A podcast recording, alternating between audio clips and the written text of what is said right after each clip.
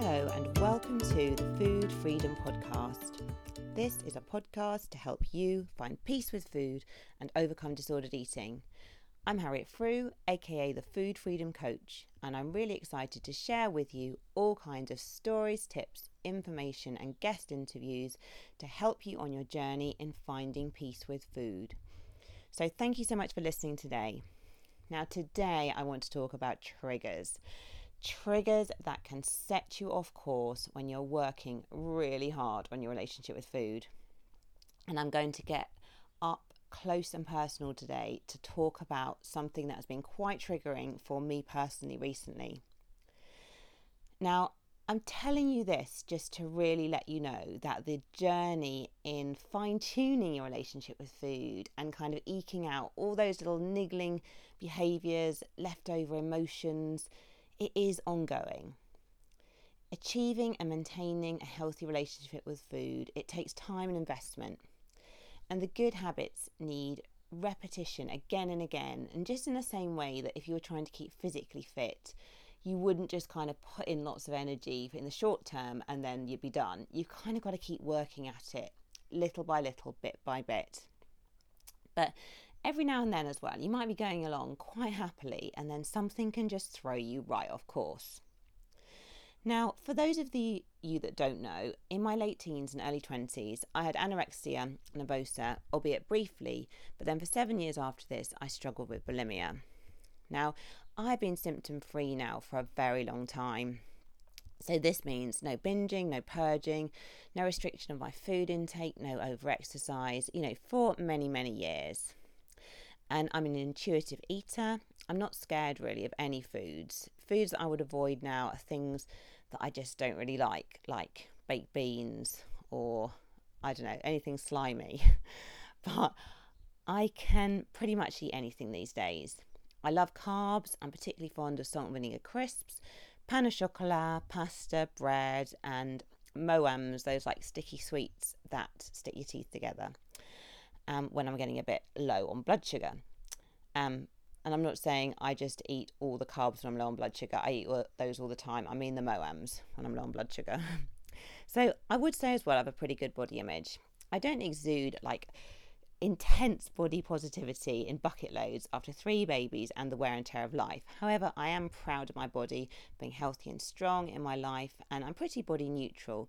So, thinking about my body doesn't really occupy a massive part of my daily thought processes. So, having said this, you know, I'm a human being and there are occasions where a relationship with food might be triggered. Now, these days as well, generally, I wouldn't act on the triggers, but I do have to do some work to stay on track and keep in the best lane for maintaining good mental health for myself and those around me. So, I'm going to talk now about a recent trigger for me and let you know how I've kind of managed that, this and dealing with this and the skills that I've drawn on to keep me headed in the right direction. Now, the specific example I'm going to talk about, it might not be particularly relevant for you personally, but the skills that I'm talking about are relevant to dealing with any of these kind of difficult emotions um, or thoughts that can be um, brought up in response to trigger situations. So I'm hoping that you'll still be able to really learn from my challenges and apply some of these coping skills to your own situation. So, the trigger to my relationship with food is having a teenage daughter who is now dieting. Okay, so I have three children. I have one girl and two boys, and I have done my utmost to be a good role model by living my truth with intuitive eating and modeling good self esteem and body acceptance. Because I guess I believe more than anything, being a role model and kind of showing them how to do it, really acting at, really acting and kind of putting the good um, practices into my daily life. That's the way they're really going to learn. Because obviously, if I say one thing and do another, I mean, I'm just a complete hypocrite. So I've really done my best to try and instill these good practices.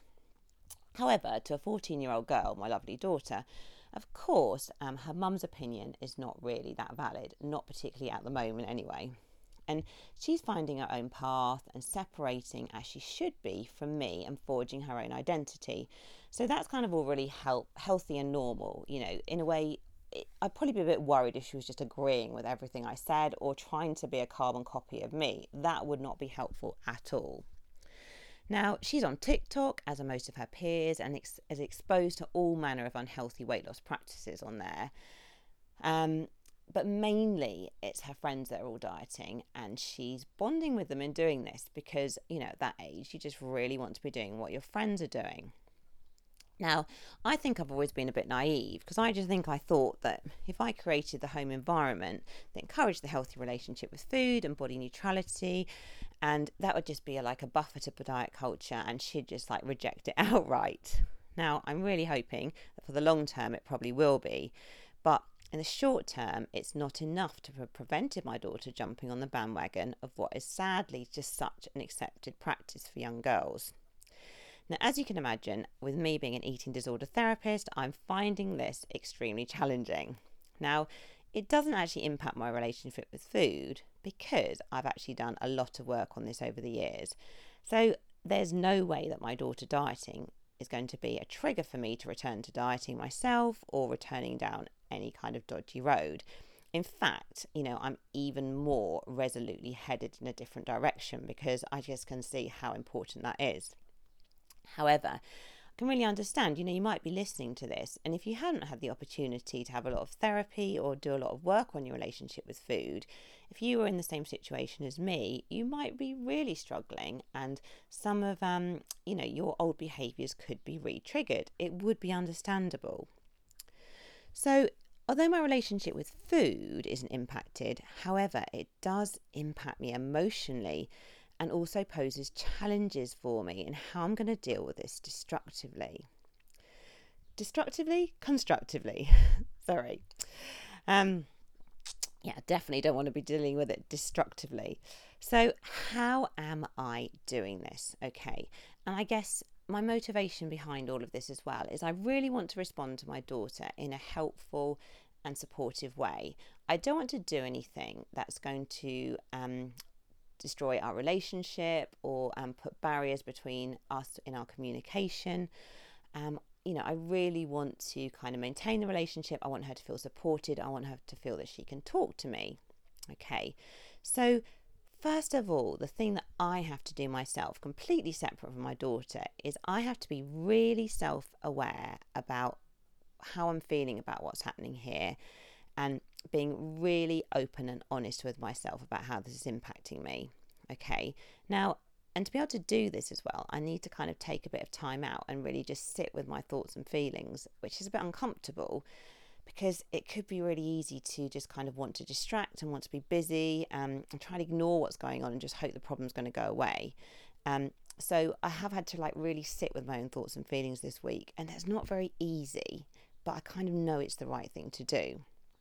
Now, we all have our own thoughts and feelings about a situation, and these thoughts and feelings will will always be influenced by our own unique experiences of life. So for me, as well, you know, I've had an eating disorder in the past. I work with patients who have eating disorders. Um, I see the kind of hard end of dieting, and because of that, I have a slightly probably overreaction to any form of diet because of um, I tend to expect the worst from my own experience and from working with clients. Now, all of us, we have a slightly distorted view of reality um, it's really important to be self aware and to realize how much, you know, to tune into our own thoughts and feelings so we can separate the true logic from reality because of, you know, I'm actually having an overly emotional response into what my daughter is doing at the moment. And that's because of my own experiences, okay? So it's so important that I'm able to stand back and kind of really recognize that because of my kind of gut instinct, my instant reaction is to just feel a huge wave of anxiety and kind of want to fix it, to stop it, to like um, make it all okay now. When actually, you know, I, kind of can't do that. Um, you know, because you're not going to listen to me, and it's going to actually make the situation worse. Um, so, and it, it brings up lots of other emotions for me as well, because I think you know, when we have our children and then they go through things and when they go through different phases, it really brings back memories of how we felt at a particular time. Now, I didn't really have issues with food until I was about 16. But I remember like really trying to talk to my mum about the things I was going through, and I just couldn't talk to her. Um, you know, and not because my mum is someone who's very kind and very caring, um, but she wasn't in an, a place at that point where she could emotionally listen to kind of how I was doing. Um, so again, I guess just seeing my daughter kind of going through this phase now, you know, reactivates those old feelings in me but actually, those are nothing to do with my daughter. You know, it's all my emotional baggage that's coming to the surface. Now, all these feelings, they aren't easy to reconcile or put neatly into a box, you know, because logically I can understand my overreaction, but the feelings run deep and are strong and sometimes just really overwhelming. So it's been so important for me to get really clear on how I'm feeling, what I'm thinking, and to dig deep to make sense of why. Okay, and this is my personal work. It's not something I'm sharing with my daughter. Now, I may well at a later date when she's more emotionally mature and we can talk about this more, but now it wouldn't be productive. Okay, so this whole bit of work on self awareness for me has been really important to be able to help me to kind of understand my thoughts and feelings, to be able to kind of sit with them, and to make sure I don't just kind of react. Okay, so number one was being self aware. Number two, so I'm working on trying to challenge some of my unrealistic and negative thoughts and working on refocusing my thinking with more realistic ones. Okay, because at the moment I'm having quite an over emotional reaction. Okay, and when we have an over emotional reaction, we tend to kind of think the worst and we tend to catastrophize and our thoughts and feelings kind of go all over the place. But actually, this doesn't really often give a realistic perspective of reality. Um, so, thought challenging and being able to kind of ground oneself and actually think a bit about the whole situation a bit more logically can be really helpful.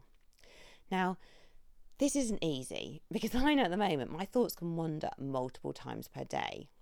However, I can start every day with a clear intention of how I want to manage the situation. So, I know I want to be calm, I want to maintain good communication, I want to be kind.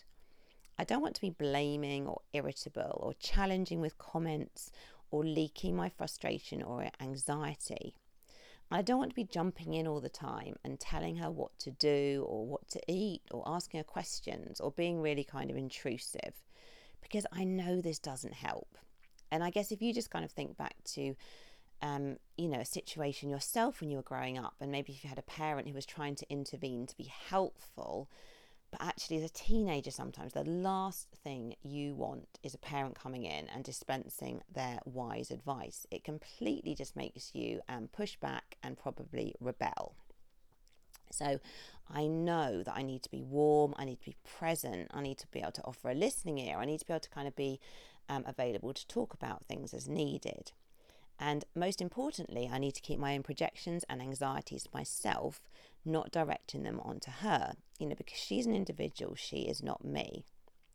Um, and I try and assure myself as well that whatever happens, I will kind of handle this, okay? Um, now, I might not always necessarily believe that, but having that kind of grounding thought kind of helps kind of lead me through all of this. So, if I set this intention in the morning, it's very helpful because I've almost then planned ahead to expect my thoughts to go off track during the day. Now, I would encourage you as well to do the same thing if you're trying to work on something where you know that you're going to potentially be triggered um, and but you don't want to be. You want to be dealing with it in a much more constructive and helpful way. So, you know, if you're trying to work on stopping binging or eating more or kind of challenging eating disorder thoughts, again, you can work on this in a similar way. So you can start, you can sort of set your intention at the beginning of the day about how you want to be thinking and feeling and then you can almost be be prepared. So being forewarned is forearmed. You can kind of almost be ready then. So you can so when the thoughts come you can think oh, okay here we go. Okay how do i want to be thinking? So you can regularly just reground yourself. So the thoughts will come but you can gently direct your thoughts back towards the way you want to be thinking. Now, this is hard as well because at the end of the day, when you're feeling tired or emotional, or when the day is just downright difficult, it might be really challenging to do this. However, it's like a habit, okay? And you can repeat, repeat, repeat and we do have so much more power over our thoughts than we realize. Okay.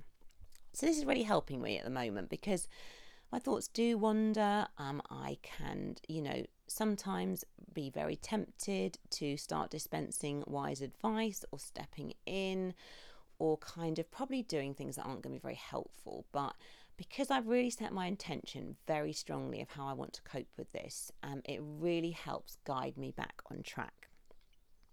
Okay, so the third thing I'm doing is supporting myself by talking to trusted friends. Okay, so I can do a certain amount of mental processing by thinking, reflecting, journaling, even doing this podcast now. However, I also do need support from outside.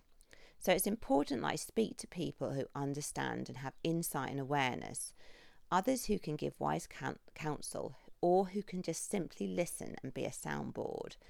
So by doing this venting, I can then protect my daughter from my own emotional baggage. So this is being processed away from her rather than me leaking out emotions all over the place, which are not hers to own. So if I did this and I started kind of leaking out all my emotions, I might inadvertently add fuel to the burning fire. And she would learn to learn as well that talking to me probably wasn't a safe or viable option. Um, so for me, talking to trusted friends is imperative to processing my emotions and helping get things in perspective. So I would say to you, when you're struggling emotionally, this is the time to reach out and get support from the people you trust. Um, now, it is important as well. You've probably got to choose carefully who you talk to because you don't want to be talking to someone who is maybe going to have a very strong emotional reaction or is going to really tell you what to do or who just won't listen or if you speak to the right person, someone who's really sort of you can really trust, someone who you know who can kind of listen, who's non-judgmental, who's accepting of you, that's going to be really beneficial because actually sometimes you just don't even need anyone to tell you what to do or anything. You just need to be heard. That's the valuable bit. Because as well, if you're stewing in your own juices and going over and over the stuff in your head, it's often not the best way through, and you can start to kind of catastrophize and think the worst, and you know your thoughts go off in all kinds of um, unhelpful directions. So, triggers are always going to happen, you know, it's part of life, but we can have really good self awareness and it's going to help. Okay. And if you don't feel self aware right now, therapy can really support with this. And one of the reasons that I'm very self aware is because I have had a lot of therapy and I've also done a lot of talking to my friends. And you know, there's no shortcut to this, I guess, because in a way, self awareness takes time and it's also, there's kind of multiple layers to it as well. We can become self aware, but then we can go kind of deeper and deeper with that. But also journaling, you know, talking to friends, meditating, and having time out to think alone and process. Because if you're constantly doing or busy um, and never giving yourself enough time to think, sometimes it's really hard to know how you feel. The next thing is the challenging the thoughts. That's also a really valuable skill. So you might need to set an intention, as I have been, for doing this, and you have to practice, practice, and practice. And you might have to redirect your thoughts hundreds of times, but it will get easier. And the final thing was talking to trusted friends and don't try to just go all alone. You need to vent and you need to be supported through. Okay. And this then can also protect the people around you. Um, if you, you know, if you've got a kind of healthy outlet for your thoughts and feelings, then you're not going to kind of perhaps vent that to people around you who sometimes aren't always the people that can support you best. You know, particularly perhaps if it's your children or whatever, you want to really protect them. Okay, so I hope you've learned some things from this. Um, so you can apply these skills to dealing with any trigger situation, having awareness, challenging your thoughts, reaching out to your friends. So, hopefully, I will be telling you very soon that this dieting phase my daughter has passed and that her strong intuitive eating roots are grounding her. Anyway, watch this space. Until that point, I'll be hanging on in there and practicing the things I've talked about on a daily basis. So, for regular tips and insights into overcoming disordered eating, do sign up for weekly articles on my blog page at foodfreedomcoach.co.uk and thank you so much for listening. And I look forward to sharing another podcast episode with you very soon.